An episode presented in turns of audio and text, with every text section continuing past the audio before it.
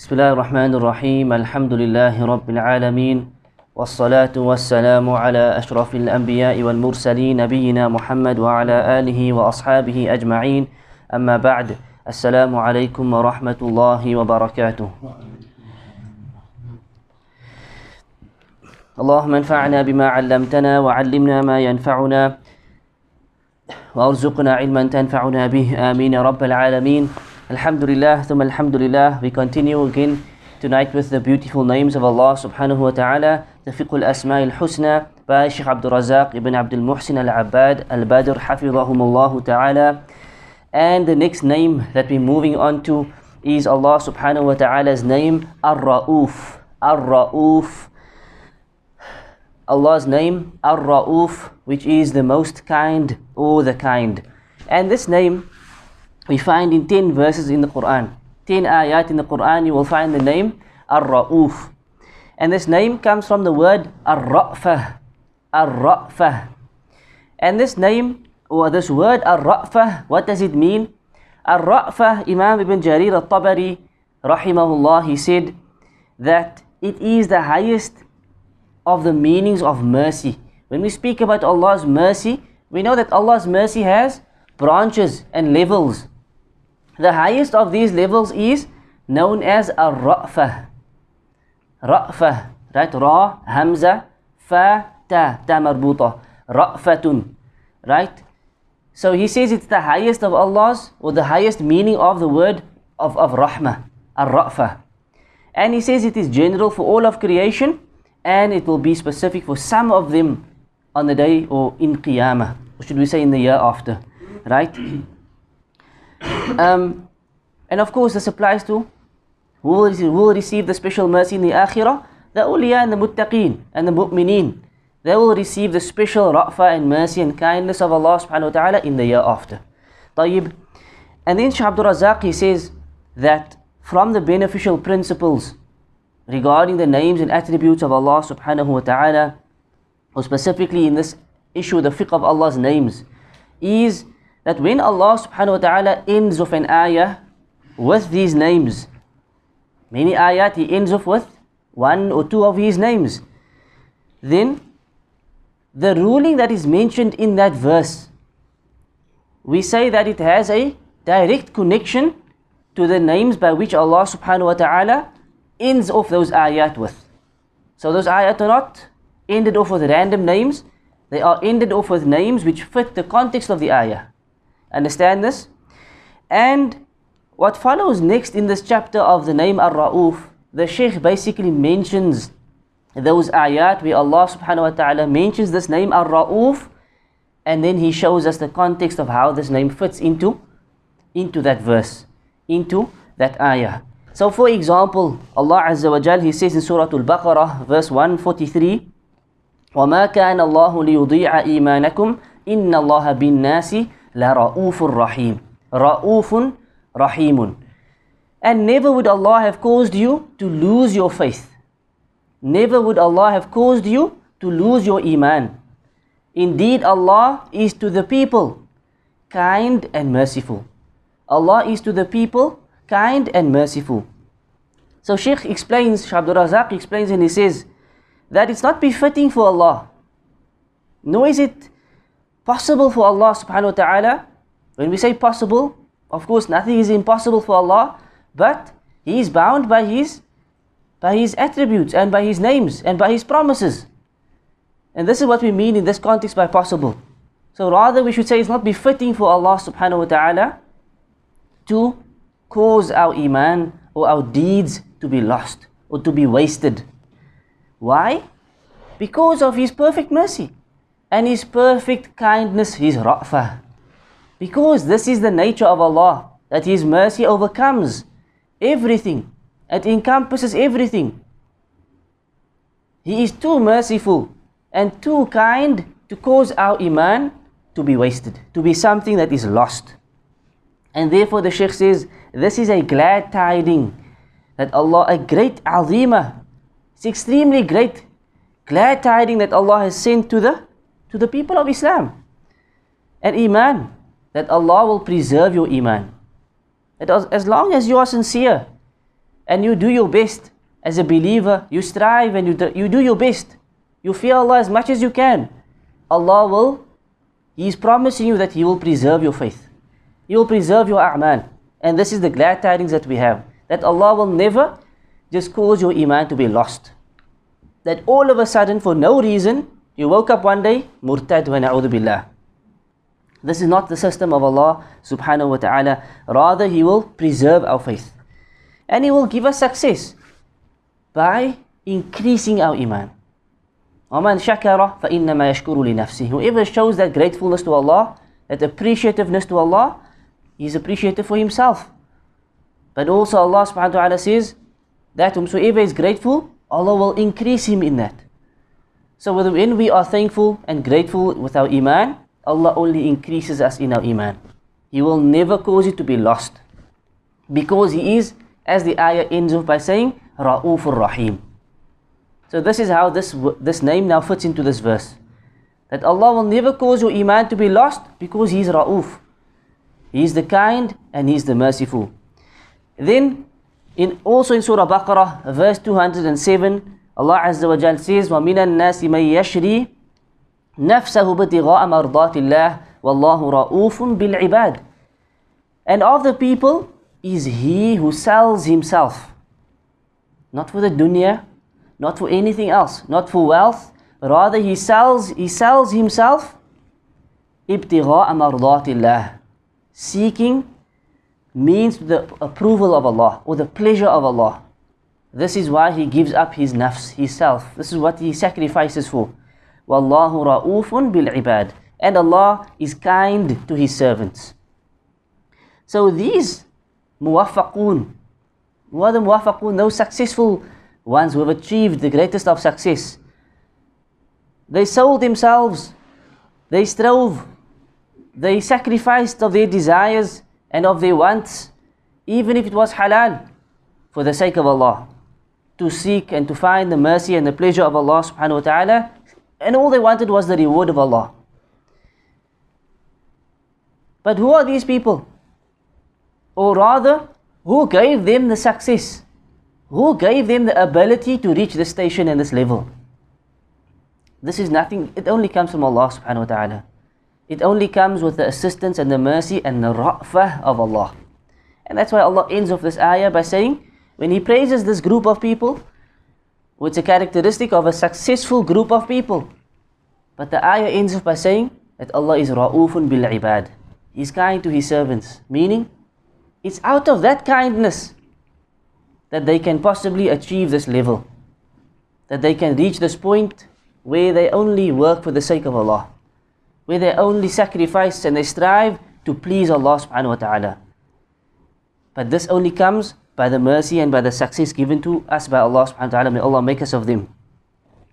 In another example, Allah Azza wa Jal says, يَوْمَ تَجِدُ كُلُّ نَفْسٍ مَا عَمِلَتْ مِنْ خَيْرٍ مُحْضَرًا And that day when every soul shall find what he has done of good present in front of him, muhdara. It will be there. وَمَا عَمِلَتْ مِنْ سُوءٍ And what it has done of evil. Both will be there. تَوَدُّ لَوْ أَنَّ بَيْنَهَا وَبَيْنَهُ أَمَدًا بَعِيدًا And he will wish that between itself or between himself and that evil was a great distance.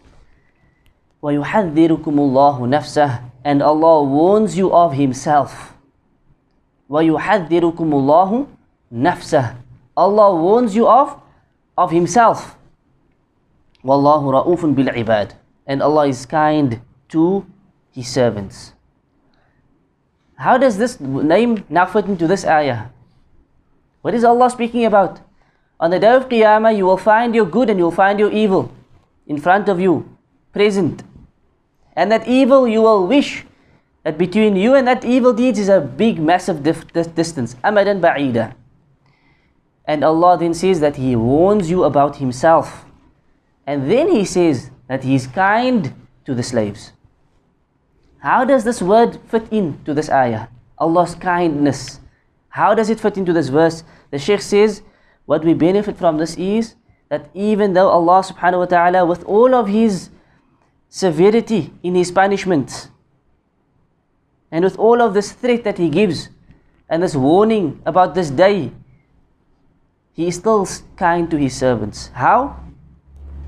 It's out of his ra'fah, that mercy and kindness, that he warns them, that he instills fear within them, that he promises them that if you are going to meet me with evil, this is going to be your the end.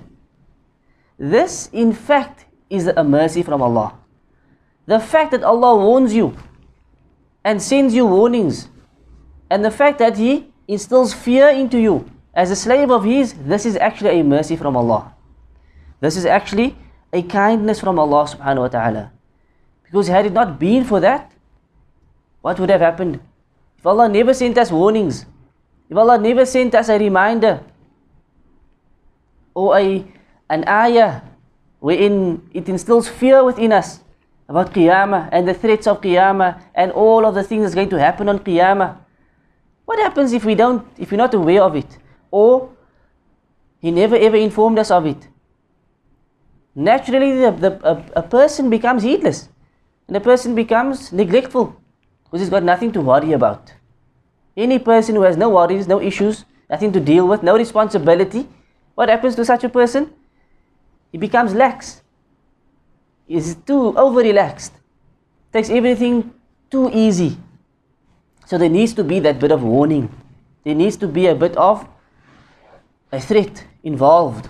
And this, even within our daily lives, this is the case. When you go to work, if you don't abide by the laws, what happens? Salary cut, or demotion, or even lose your job. Take a child. If there's no threat, if there's no warnings, child runs amok. This is the way, this is the system, this is how things work. So it's out of Allah's mercy that He gives us this warning. And this is why He ends off the ayah by saying that He is still Ra'ufun bil ibad. With all of this, with the threat of this day, He is still Ra'ufun bil ibad. And over and above that, the Shaykh says that out of Allah's mercy, He makes it easy for us to follow the path of goodness, the path of khair, the path of Jannah. It's made easy for us. And this is why He constantly warns us. Constantly, وَيُحَذِّرُكُمُ اللَّهُ نَفْسَهُ Allah says that He warns you about Himself. That you need to be scared of Allah. You need to have fear towards Allah subhanahu wa ta'ala. Along with your love and along with your hope, there is a big part of this pillar of ibadah, which is fear. The next point the Shaykh says is where Allah subhanahu wa ta'ala says, وَالْأَنْعَامَ خَلَقَهَا لَكُمْ دِفْء فِيهَا دِفْء وَمَنَافِعُ وَمِنْهَا تَأْكُلُونَ And the grazing livestock, the an'am, Allah has created for you. In them is warmth. In them is warmth. What does this mean?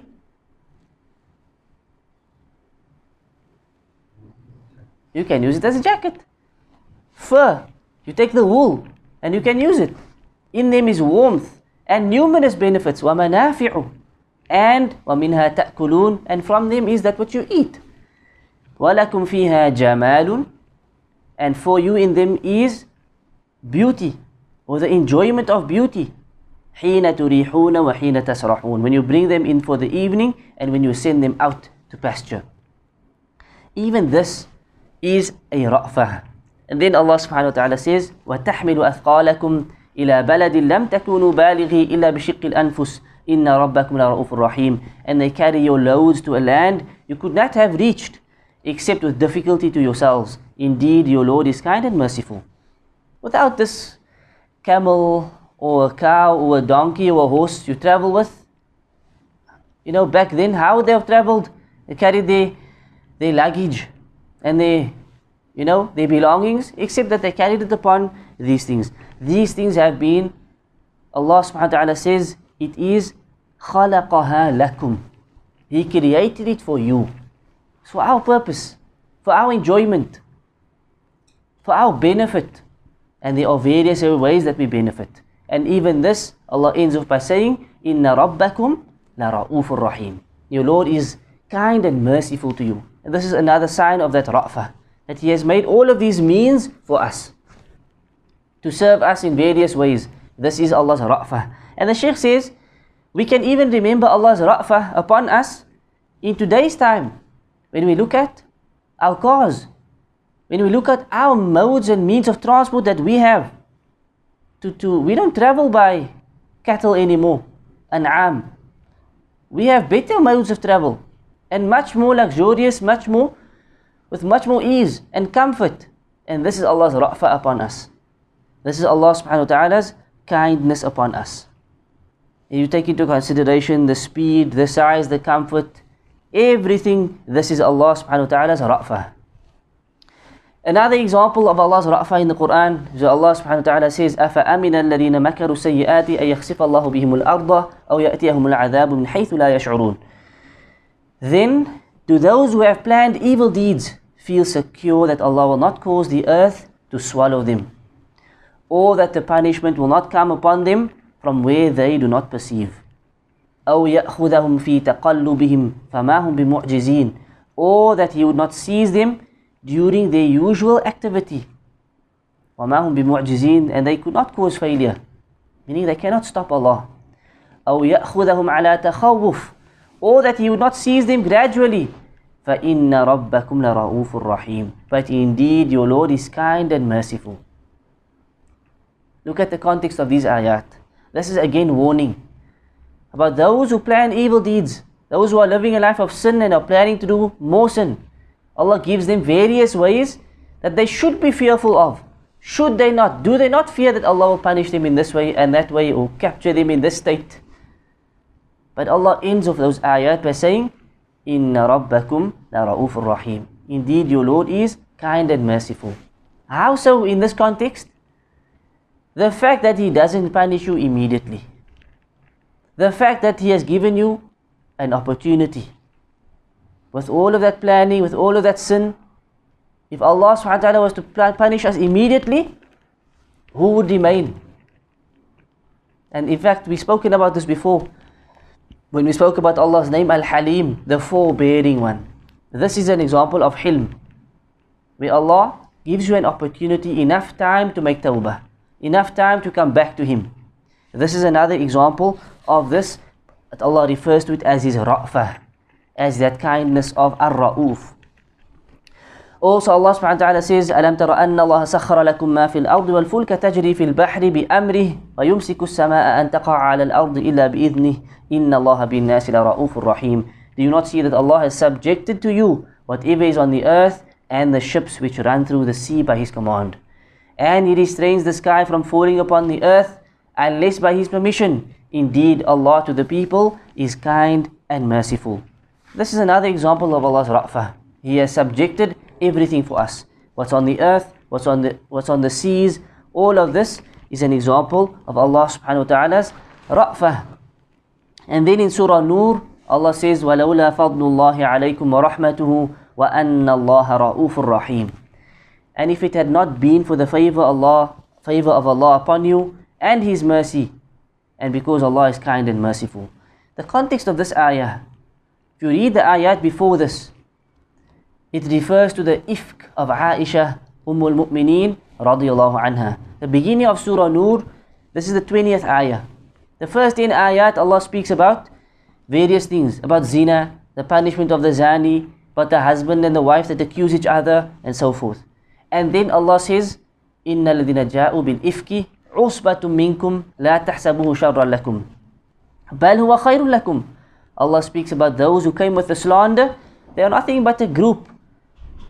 don't think what they have brought is bad for you, rather it is good for you.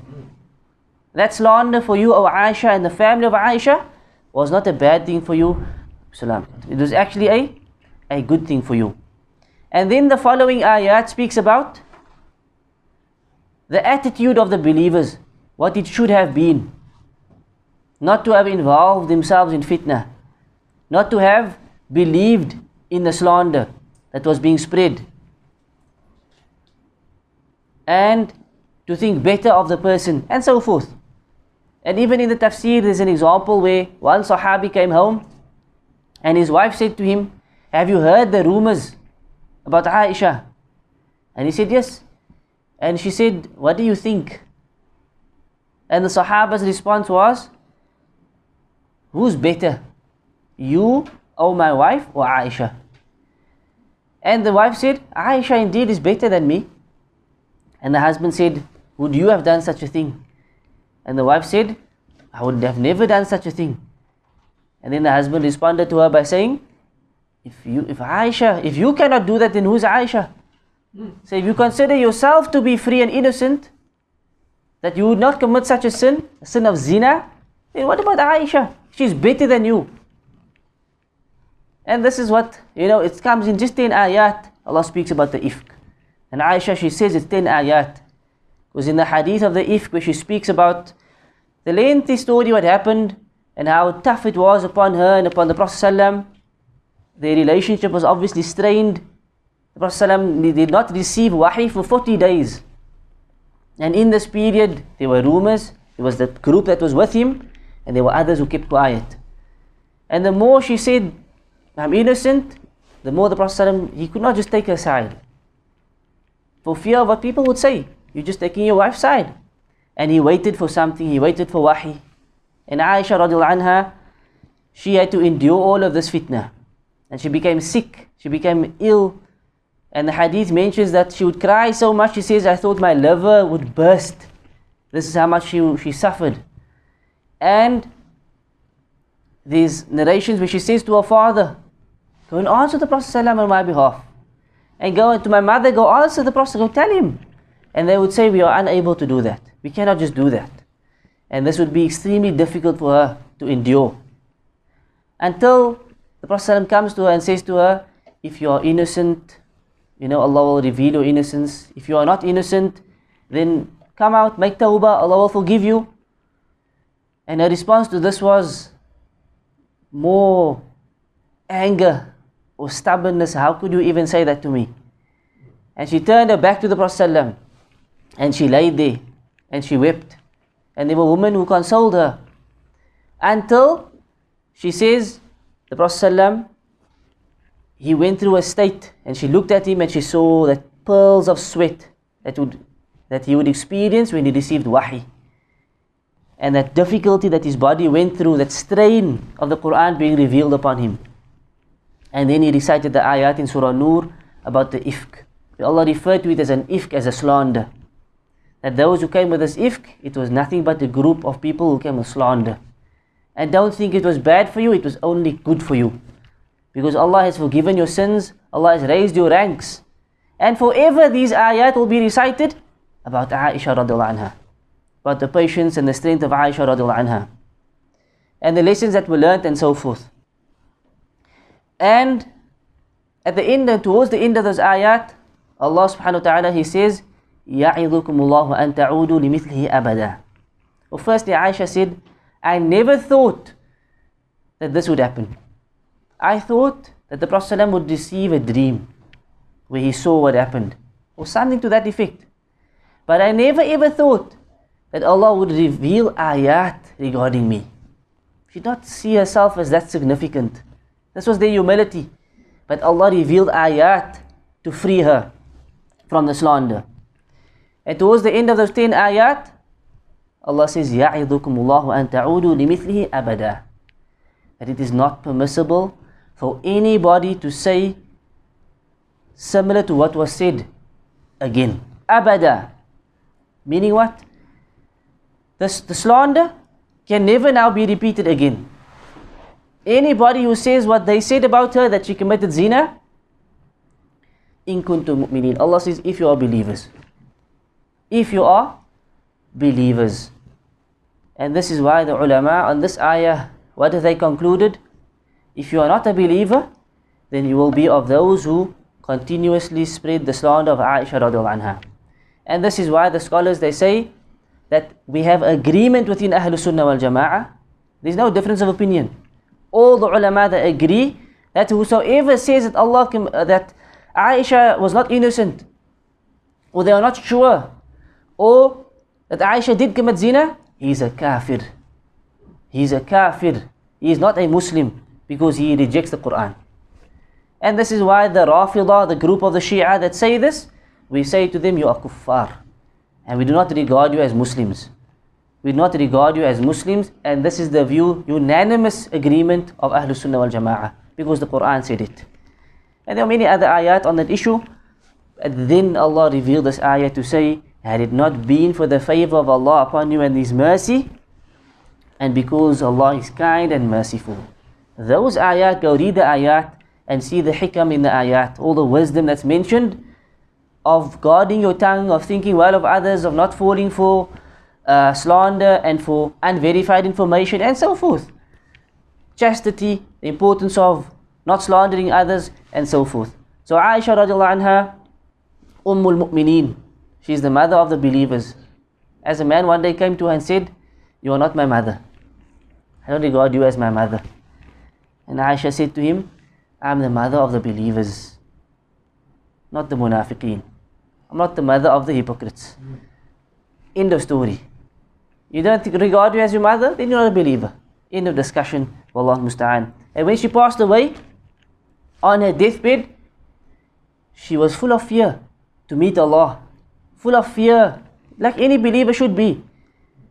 And Ibn Abbas, radiallahu he came to her and said, What is there for you to fear? Why should you be fearful? You were the most beloved to Rasulullah sallallahu wasallam, and Allah revealed your innocence from above the seven heavens. Allah revealed your innocence min fawqi sab'a samawat, from above the seven heavens. So what's there for you to fear, O mother of the believers? May Allah be pleased with her. Um, we just take one more example, is also a refutation on the Shia, where Allah subhanahu wa ta'ala says, وَالَّذِينَ جَاءُوا مِن بَعْدِهِمْ And those who came after them. Specifically speaking about the Sahaba. The previous ayah spoke about the Ansar. The ayah before that speaks about the Muhajirin. Allah says, those who come after them, after these two, after the Sahaba, what is it that they say? What's their characteristic? يقولون ربنا اغفر لنا ولإخواننا الذين سبقونا بالإيمان. Our Lord forgive us and forgive our brothers who preceded us in faith. A characteristic of the believers are those who make dua for the Sahaba. That's what Allah subhanahu wa ta'ala is saying in this ayah. وَلَا تَجْعَلْ فِي قُلُوبِنَا And do not put in our hearts غِلًّا لِلَّذِينَ آمَنُوا Any resentment or rancor or hatred towards those who have believed. رَبَّنَا إِنَّكَ رَؤُوفٌ رَحِيمٌ Our Lord, indeed, you are kind and merciful. So, uh, uh, an, an, an ayah, or should I say a sign of a believer, is that he prays for the believers and specifically for the Sahaba, and that he has no rancor in his heart for them. That's a believer. As for the munafiq or the disbeliever, he's full of rancor, hatred, and he only curses the Sahaba. And this again is the description of the Shia, and this is why we say it's, this ayah is also a refutation on the the Rafidah or those Shia who curse the Sahaba. Allah's curse be upon them. رَبَّنَا إِنَّكَ رَؤُوفٌ رَحِيمٌ Our Lord, indeed you are kind and merciful. Kind, again, Ra'fa, how does it fit in? Allah is the one who connects the hearts. Allah is the one that brings about that strength and brotherhood for the believers and amongst the believers. Allah subhanahu wa ta'ala a'lam and Allah knows best. Are there any questions on this name? Or on these issues that we spoke about? Anything that needs clarity? طيب, that is Allah subhanahu wa ta'ala's name, Ar-Ra'uf, the most kind, or the kind. The next two names of Allah subhanahu wa ta'ala is Al-Hasib and Al-Kafi. Al-Hasib and Al-Kafi. Al-Hasib is the reckoner, and Al-Kafi is the sufficient. The sufficient. Allah subhanahu wa ta'ala says in Surah An-Nisa, وَكَفَى بِاللَّهِ حَسِيبًا And sufficient is Allah as an accountant, or as accountant. And Allah says in Surah Zumar, أَلَيْسَ اللَّهُ بِكَافٍ عَبْدَهِ Kafin. Is Allah not sufficient for His slave? Is Allah not sufficient for His slave or His servant? Right? The meaning of Al-Hasib is Al-Kafi. They mean basically the same thing depending on the context. Al-Kafi, the one who is sufficient for his slaves, for all that which is of their concern and of worry in terms of deen and dunya. He's the one who makes things easy for them and He's the one who expels all harm and, and difficulty from them. This is Al Hasib. Also, from the meaning of Al Hasib is the one who preserves the actions of the slave. The one who he guards and he preserves the amal or the a'mal of his slaves. And this is why, if you check the previous ayah, it was translated as accountant Al Hasib. This is where this meaning comes from. Because Allah is the one, part of Hasib is the one who He accounts for our, our deeds. He accounts for our deeds. Everything that we do is written down. Is known in the Lawh al-Mahfuz. It's written in our books on our shoulders. So none of our deeds are lost unto Allah. This is Al-Hasib. Everything is accounted for. Everything is accounted for.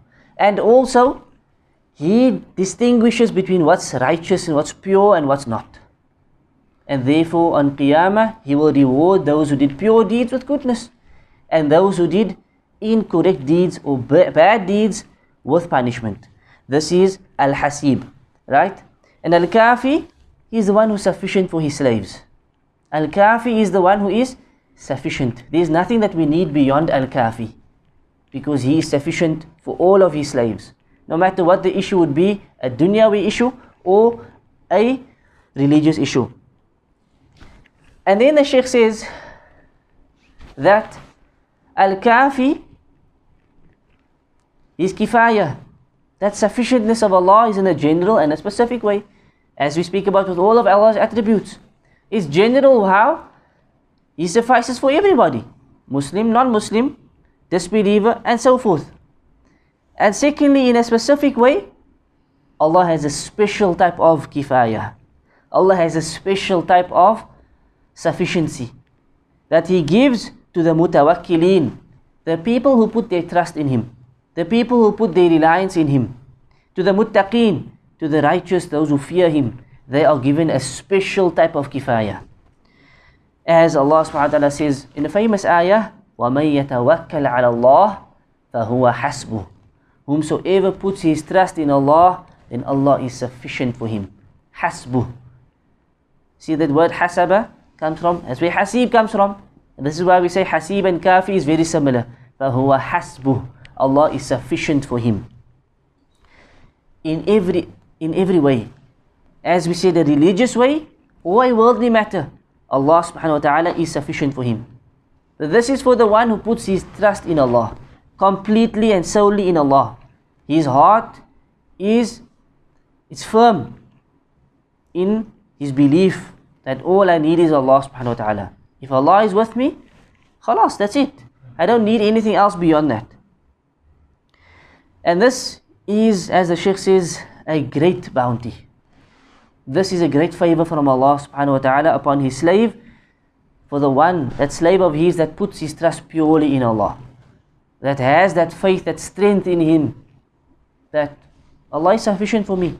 Hasbi Allah wa ni'mal wakil. Sufficient is Allah for me. And He's the best of wakil. Right? So much so, Rasulullah sallallahu alayhi wasallam, he would say when he went to bed every night before he slept, Alhamdulillah alladhi at'amana wa saqana. Praise is due to Allah who fed us and provided us with drink. Wa kafana wa awana. He sufficed us, kafa, sufficed us and provided us with shelter.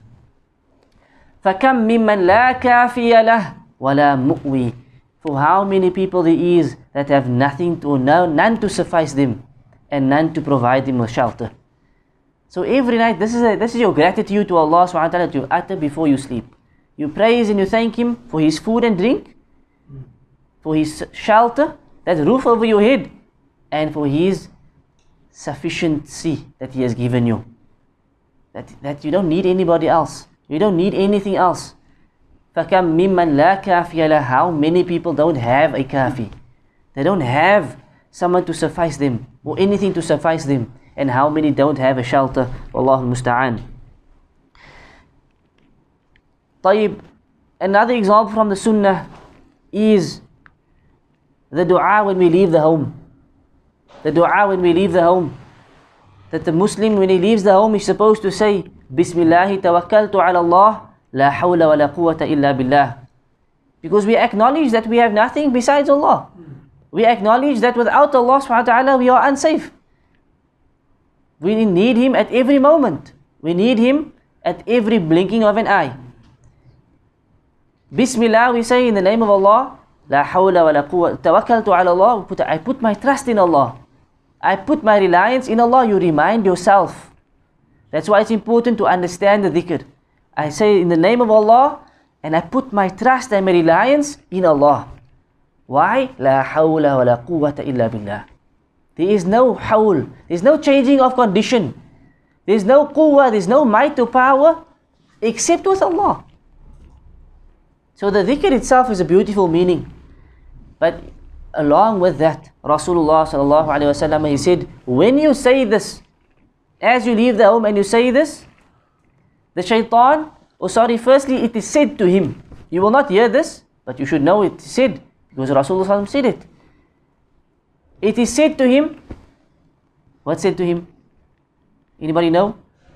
Hudita wa kufita wa wuqit. Three things are said to him. You have been guided. You have been sufficed. And you have been protected. Kufit. Sufficed. And when the shaitan comes to him or approaches him, it another shaitan says to that shaitan. When a shaitan approaches him, there is another shaitan that tells that shaitan, What can you do with the one who has been guided, sufficed, and protected? Meaning there's nothing that you can do with this person. There is nothing that you can do with this person. So you are guided in terms of to the straight path, bi'idhnillah, that you take the right decisions. You are sufficed. Allah will take care of your affairs, your needs. And you are protected from all the evils and harms that are out there. And this is so key, and especially for us. If you think of our society and the way things are, this is your this is your weapon. This is your protection, this is your guidance, this is your your your your, your what's the word? Your sufficiency. Kufit. The hadith says you are sufficed. Imam Ibn al-Qayyim rahimahullah, he said that tawakkul in Allah is from the strongest of asbab. It's the strongest of causes that protects the slave. Your ultimate protection is your belief in Allah, your trust in Allah subhanahu wa ta'ala. He says it will save you such that you cannot even imagine of the harms that are out there and the zulm and the enmity that's out there, it will save you. وَهُوَ مِنْ أَقْوَى الْأَسْبَابِ فِي ذَلِكِ He says, it's from the strongest means of protection for you.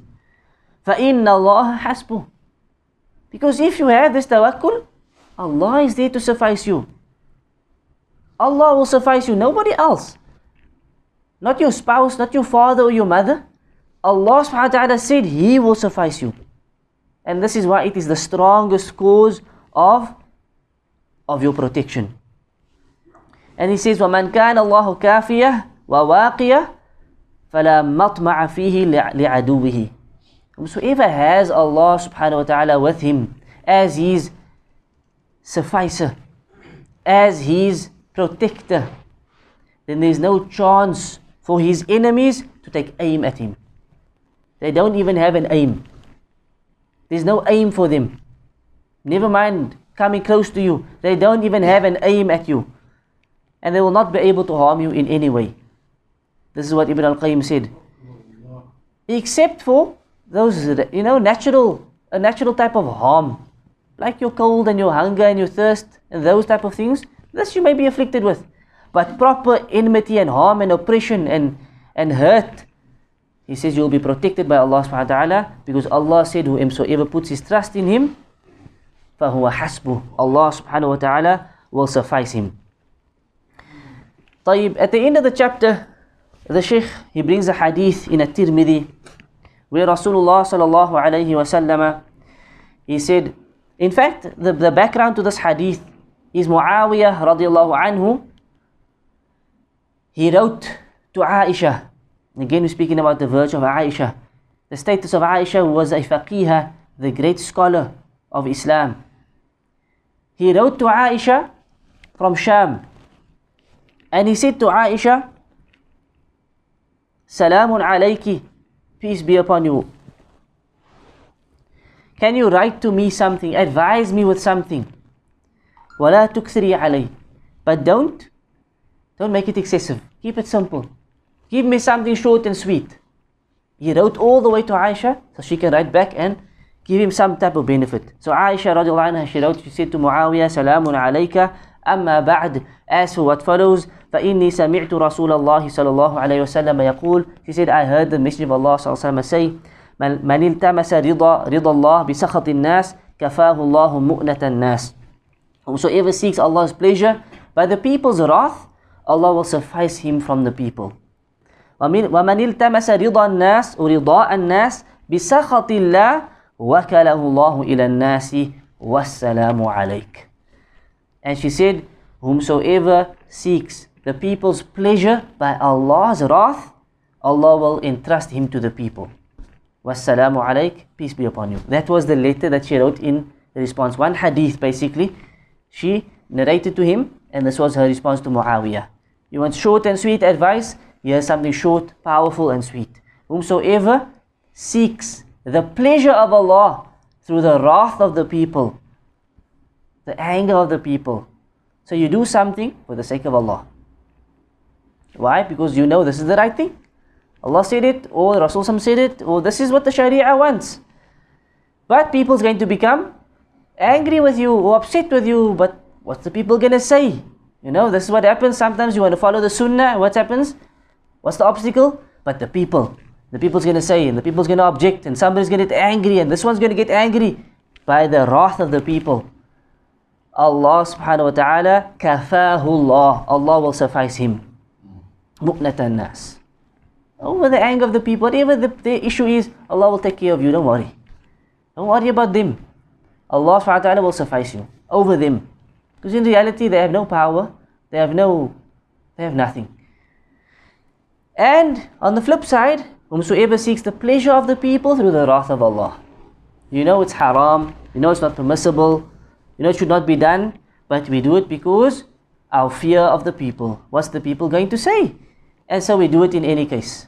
Knowing it's not permissible, the hadith says, وَكَلَهُ اللَّهُ إِلَى النَّاسِ Allah will entrust him to the people. Meaning what? Allah is not going to suffice you. Allah is not going to take care of you. Allah is going to leave you to the people. Whatever you need, go find it with them. Whatever you are seeking, go find it with them. Wassalamu alayk. And she ended, this is the end of the hadith, and she said, and peace be upon you, O Muawiyah. طيب, that's a powerful hadith, but it shows us the, how we can attain that kifayah of Allah, that sufficiency of Allah. It's just to work for the sake of Allah subhanahu wa ta'ala. Is to sacrifice for the sake of Allah and not for the people. May Allah make us stronger. Ameen. Another hadith that the Shaykh brings is where Rasulullah sallallahu alayhi wa sallam he said, من جعل الهموم هما واحدا هم المعاد كفاه الله هم دنياه. Subhanallah. Allah says, or the hadith says, Rasulullah sallallahu alayhi wa sallam said, Whomsoever focuses all of his concerns on one thing, هم المعاد, the akhirah. All of your worries, your concerns is for the, the year after. كفاه الله هم الدنيا. Allah will suffice him over your concerns, over his concerns over the dunya. Allah will take care of his dunyawi needs. Whatever his worries and concerns were in this world, because he strove for the akhirah, that was his concern. His main, everything. You see, in this dunya, we have things that we worry about, goals and uh, responsibilities that we have. But all of that is done on this pathway towards Allah subhanahu wa ta'ala. It's not something that takes you away and off the path of Jannah. Or off the path of Allah that leads you to His Jannah. So everything that we do should be aligned to this path. To the path towards Allah subhanahu wa ta'ala. Towards Allah's paradise. So whomsoever makes his concerns that concern, everything else is to fall into place. Allah will take care of all those concerns. All of your worries in this dunya, all of your concerns will be taken place. وَمَنْ تَشَعَّبَتْ بِهِ الْهُمُومِ فِي أَحْوَالِ الدُّنْيَا Whomsoever has, whomsoever wanders off in concern over different worldly issues.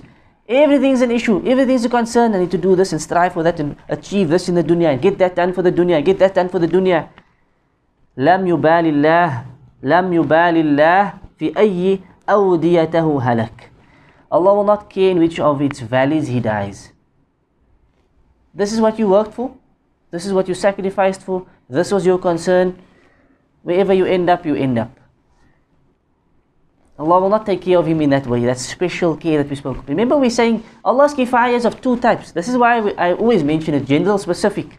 It's important to mention it because we don't mean Allah's is not control of you in, in control anymore. It means there is a special type of kifayah that Allah has. Where Allah suffices a person in a special way. He takes care of your needs in a special way. This is what we are speaking about. He will still be there as the general kafi. In terms of he's still the one who is sufficient for all. But to get that special mercies, that special rizq, that special, you know, everything, this is what you have to do. And it's not the same like what everybody else, else experiences. So we are speaking about a special kifayah. Allah takes care and suffices you in a special way. In ways that you cannot imagine. He will suffice you against everything. You will have the special bounty, special protection around you. This is what we are speaking about. Not that which is in a, a general uh, sense. At the end of the chapter, the Sheikh mentions a narration from Abu Awn, rahimahullah, where he was one of the tabi'een. Abu Awn was of the tabi'een. And he said that أهل الخير إذا التقوا يوصي بعضهم بعضا بثلاث when the people of khair, the people of goodness, the righteous people, when they would meet one another, they often would remind each other with three things, three reminders. وَإِذَا غَابُوا كَتَبَ بَعْضُهُمْ إِلَى بَعْضٍ بِثَلَاثٍ And if they did not meet each other, they would write to each other, advising each other with three things. مَنْ عَمِلَ لِآخِرَتِهِ كَفَاهُ اللَّهُ دُنْيَا The first advice was, whomsoever works for the akhirah, Allah will take care of his dunya. Allah will suffice his dunya his dunyawi needs. That was the first advice. وَمَنْ أَصْلَحَ مَا بَيْنَهُ وَبَيْنَ اللَّهِ كَفَاهُ اللَّهُ النَّاسِ The second advice was, whomsoever rectifies that which is between him and Allah, Allah will take care of the people. Allah will take care of the people. This is, a, this is similar to the previous hadith that we did. Seeking the pleasure of Allah with the people's wrath and so forth. Whomsoever fixes up what's between him and the people, sorry, between him and Allah, Allah will fix up what's between him and the people. And the third advice was, وَمَنْ أَصْلَحَ سَرِيرَتَهُ أَصْلَحَ اللَّهُ عَلَى نِيَّتَهُ Whosoever fixes up his private matters, his private affairs, Allah will take care of his public affairs. Allah will take care of his public affairs. So this is the advice that the Salaf, that the people of righteousness would give to each other. If they met each other, they would advise each other with this. If they did not see each other, they would write to each other and remind them of these three powerful advices for this dunya. Work for the akhirah, Allah will take care of your dunya. Fix up what's between you and Allah. Allah will take care of the people. What's between you and the people. And thirdly, fix up your private issues, your affairs. And Allah will take care of your public issues in your affairs. Allah, and Allah knows best. We'll take the last two names, which is Al-Kafil and Al-Wakil. Al-Kafil and Al-Wakil. Al-Kafil is the guarantor, the guarantor, and Al-Wakil is the disposer of affairs. Right, Allah subhanahu wa ta'ala, He says in Surah Al-Nahl, وَلَا تَنْقُضُوا الْأَيْمَانَ بَعْدَ تَوْكِيدِهَا وَقَدْ جَعَلْتُمُ اللَّهَ عَلَيْكُمْ كَفِيلًا وَقَدْ جَعَلْتُمُ اللَّهَ عَلَيْكُمْ كَفِيلًا and Allah says, do not break your oaths after their confirmation, whilst you have made Allah over you a witness. A witness, right? The translation says a witness. Shah Abdul says, kafilan in this context either means a witness, shaheed, or it means a, a guardian, hafidhan, or it means a daminan. Daminan is a guarantor. Daminan is a guarantor. What does a guarantor mean? Huh? Right? Something that you, or a person that acts as a guarantee. Right? He's a guarantor. Someone who acts as a guarantee, he's a guarantor. Okay? Allah is kafilan, He is your guarantor. He is your surety. Right? And there's a lengthy hadith in Sahih Bukhari where a man from Bani Israel he asked another man from Bani Israel to borrow him 1000 dinar. And this man said to him, Show me your witnesses. Show me a witness that can bear witness over this transaction. And he said, Kafa billahi shahidan. Allah is sufficient as a witness. And then the man said, Bring me a kafil. Bring me a kafil, meaning a guarantor. something that acts as a guarantee. That if I don't get it back, and the man said, Kafa billahi kafilan. Allah is suffice as a guarantor. And the man said to him, Sadaqt. Khalas, you spoke the truth. I accept that. So he gave him the thousand dinar for a specific time. Right? Let's say for argument's sake, six months. And this man who took the thousand, he went, he traveled by sea. فَقَضَى حَاجَتَهُ He fulfilled whatever he wanted to fulfill of his needs. And then he sought a markiban, meaning a conveyance, in this case I would say a boat, to return, right? To, to pay off his debt. And of course he wanted to pay it off in that time which they agreed, which we said for argument's sake was six months. But he could not find any way back. And so what did he do? He took a piece of wood and he made a hole in the wood. فأدخل فيها ألف دينار and he put the thousand dinars which he owed into the wood with a, with a صحيفة meaning like a letter inside he put it inside ثم زجج موضعها and he shut it closed tight he closed up that hole tight he then approached the ocean and he said اللهم إنك تعلم O Allah you know very well أني كنت تسلفت فلانا ألف دينار I borrowed a thousand dinar from a man فسألني كفيلا when he asked me for kafil I said to him, Kafa kafil, kafilan, Allah is sufficient as a guarantor. And the man was happy with this. And when he asked me for a shaheed, a witness, I said to him, Kafa billahi shaheedan, Allah is suffice as a witness. And the man was happy with this.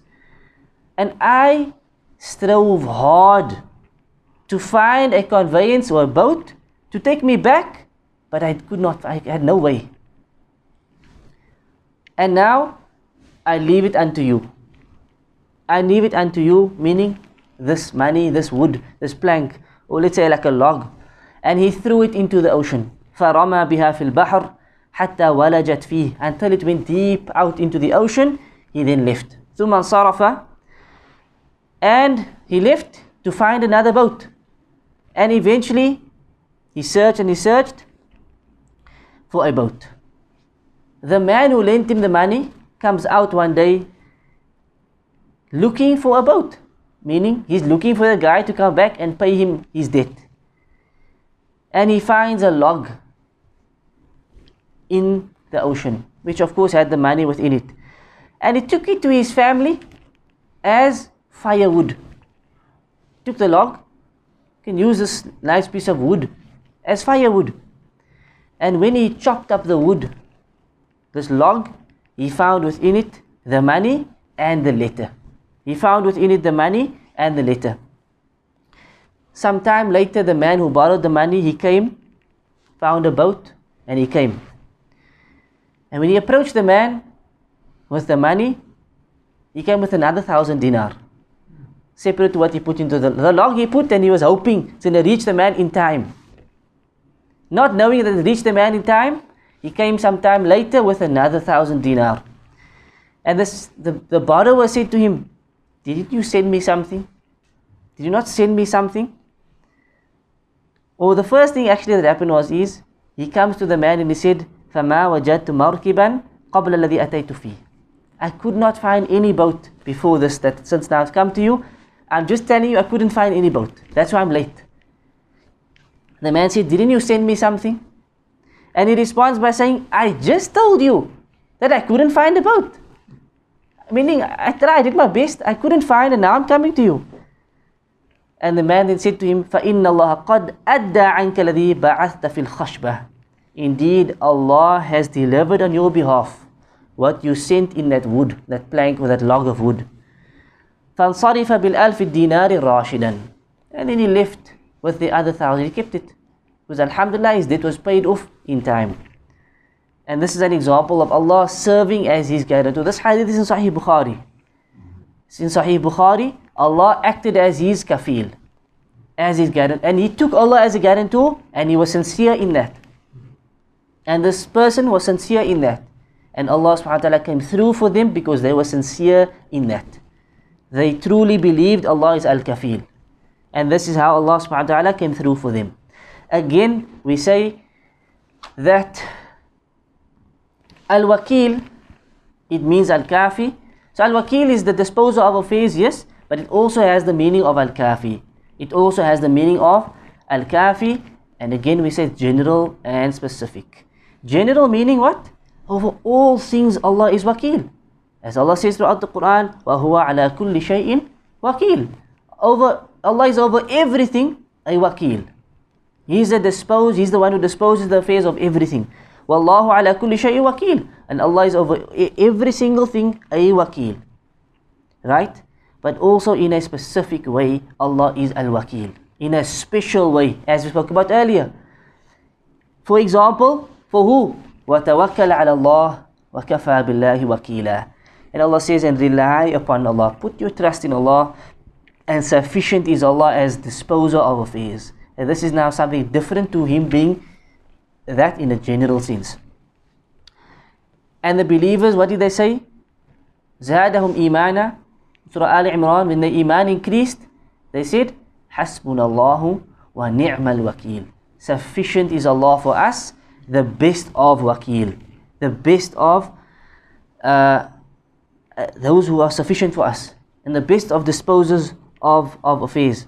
Imam Shinqiti, rahimahullah, in this ayah, he said, he mentioned the different aqwal of the ulama on the meaning of al-wakil, and he said that the meanings are very similar, but all of them they go back to one meaning.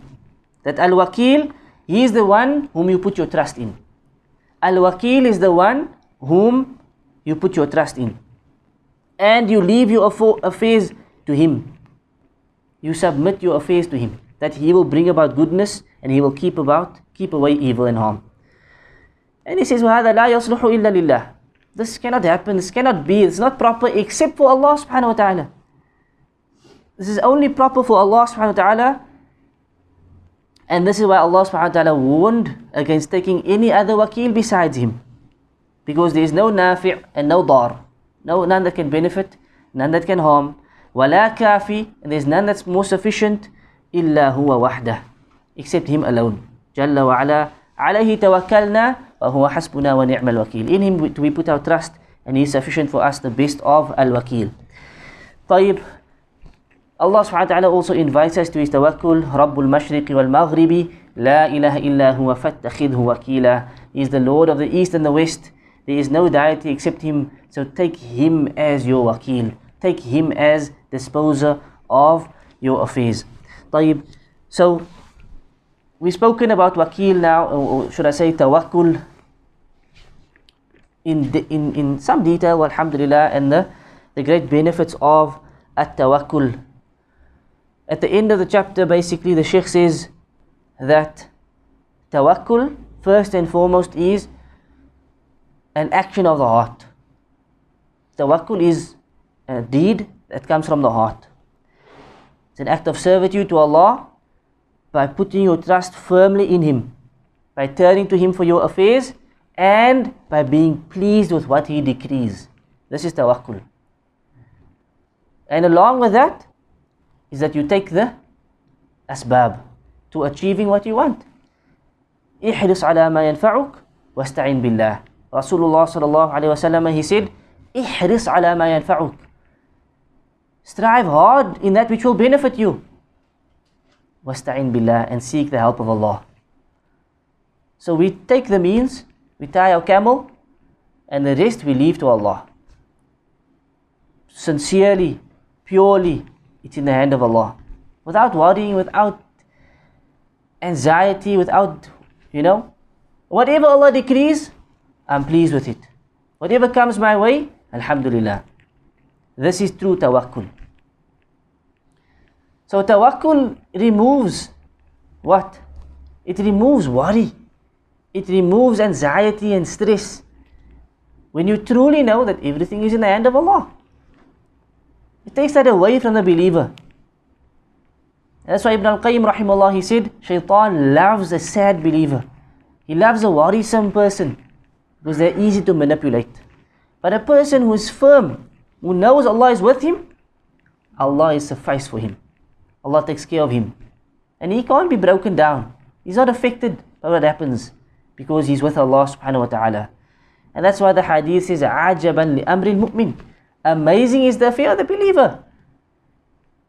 إِنَّ أَمْرَهُ كُلَّهُ لَهُ خَيْرٌ All of his affairs are good for him. وَلَيْسَ ذَاكَ إِلَّا لِلْمُؤْمِنِ And this does not apply except to the believer. It's only for the believer. If he is afflicted with something bad, sabara, he has patience, so it's something good for him. Something bad happens, qadr Allah shafa'al.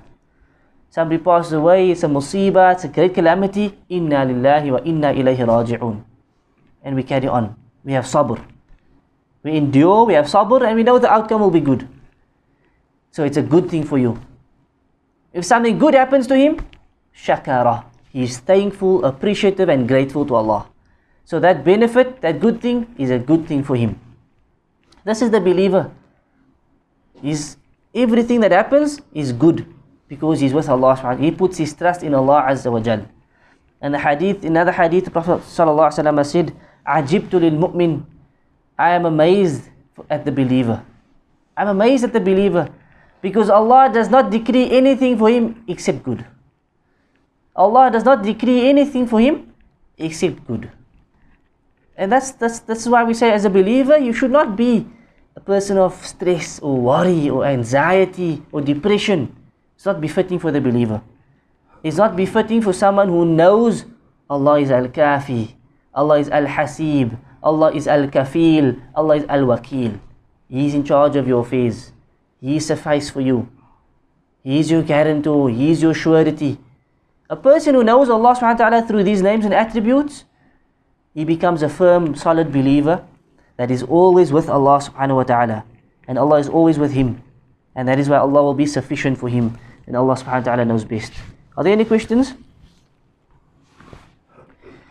طيب صلى الله على نبينا محمد وعلى آله وصحبه أجمعين سبحانك اللهم وبحمدك أشهد أن لا إله إلا أنت أستغفرك وأتوب إليك